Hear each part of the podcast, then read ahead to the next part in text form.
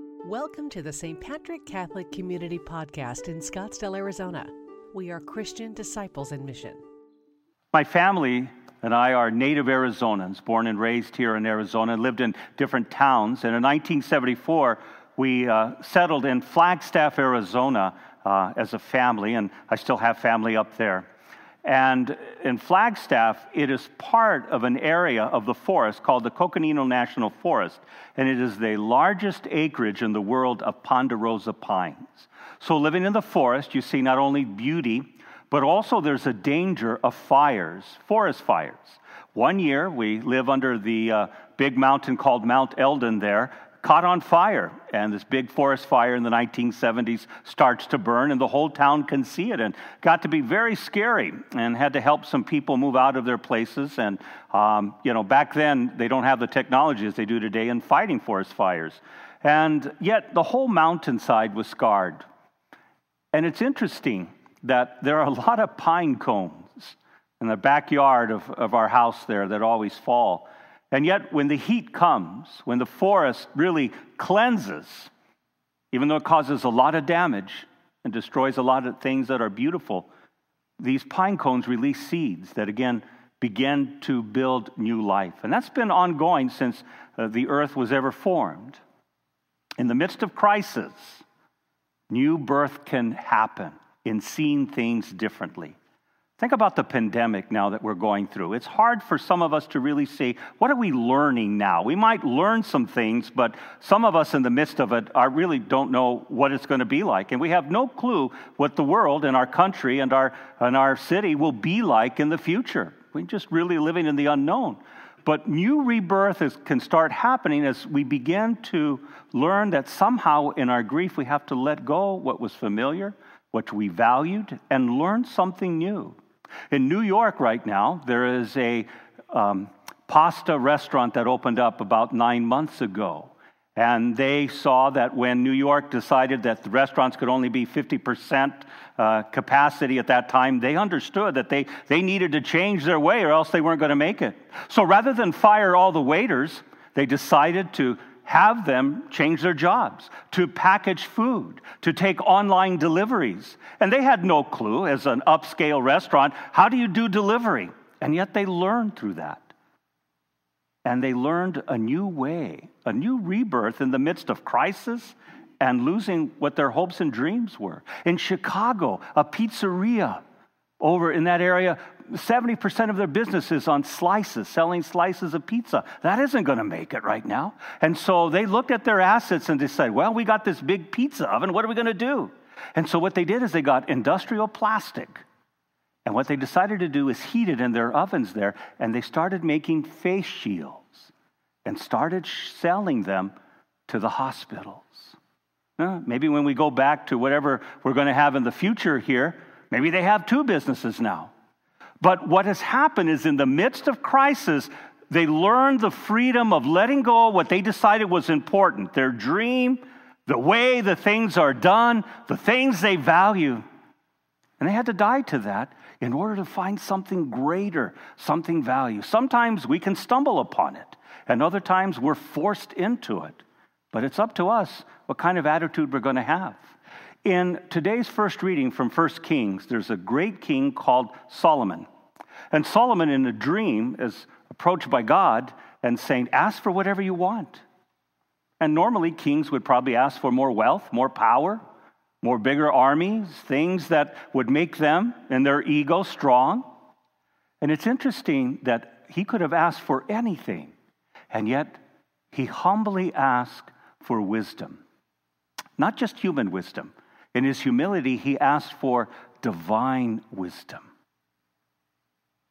Something that very pleased God, that the things that normal people would think would make them happy power and all the money we can think of, wealth and possessions and authority, all the things that really make us feel good in our ego as humans, really, he let that go. The freedom to be able to say, if I could ask for anything, if I had a wish, I want divine wisdom.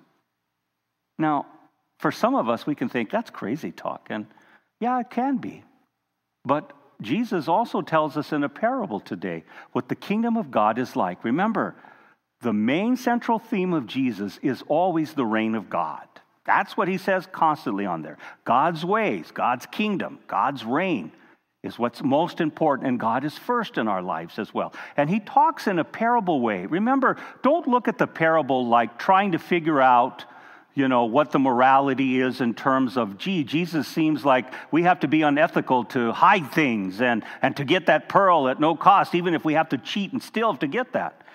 Jesus uses extreme human behavior just to kind of make a point that even in our times where we go overboard, the kingdom of God needs to be something that's most important. God is above all of that. And so he gives us that example of learning to have a freedom of thinking what we thought was important and let it go. You kind of stumble in it in life sometimes. Sometimes just the way you live and what life throws at you, you'll learn to do things differently. And you begin to value what's really important. A freedom is a big word right now. Freedom to do what I want when I want. And many people are upset and grieving and are really unsure how to deal when their freedoms are taken about. Hey, the freedom came about because of a virus, the lack of freedom. You know, that, hey, we can't go out and do what we want. We can't be with the people we want. Boy, when you go to the grocery store, they're out of some things. Man, I remember just a few months ago, you could get anything you wanted, and now it's like, oh, we're out of this, we're out of that. The freedom to be able to have employment, the freedom to walk around and do what I want without being harassed or hassled, whether I wear a mask or not. All that freedom is is gone. So now, what is really important? And that's really what Jesus, in this most powerful time of the pandemic, is inviting us to rethink differently. What was really important in March or the beginning of the year? And what really is important now? Some people are getting it. Some people are slowly coming to that understanding that maybe family relationships, Maybe just being grateful for having a home and shelter when so many people are struggling, to have enough food to eat, to be able to have the dignity of work. Maybe that all the things that we thought that we bought really have really don't make a difference. Maybe the type of things that I used to look for, whether it's drugs or sex or alcohol, some people feel things in drugs. I mean, that's right now, even now. And some people turn to those things in the midst of their crisis right now. And that becomes, unfortunately, their pearl, their high price, things that are so destructive and disordered in our lives. So, what Jesus is asking us to do then is rethink and have the courage to let go, to have freedom. The freedom to say, I can let my dream go, I can let all my desires go, I can let all my control go, and learn something of greater value the pearl, the kingdom of God God's way. Anthony DeMello is a Jesuit, was a Jesuit priest and from India area, and he gave an Eastern religious type of, of understanding of the Gospels. And there's a story that he talks about called the diamond. And there was this wise man that came along and went to the settled down for evening at the outskirts of the village. He was approached by a villager, a man that came up to him and said, You have a stone for me. You have a stone for me. I need that stone, that precious stone that you're to have. And the wise man goes, What are you talking about? And the villager goes, God came to me in a dream and said, On the outskirts of the village in the evening, I'm to go there and find someone, and they'll have a precious stone for me, one that will make me rich. And so he kind of looked through his bag, this wise man, and finally stumbled upon it. And came out with this big stone.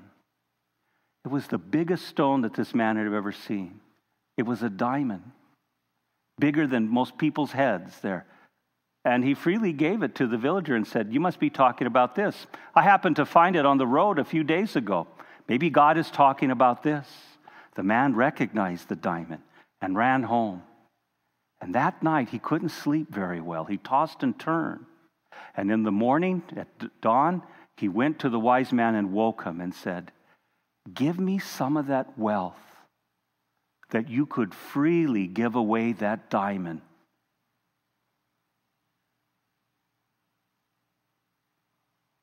You and I sometimes feel that we have all the answers, that money will solve it, control of our lives will solve everything, if people just believe the way that I believe, if people just simply do what I tell them to do, my life would be all in order.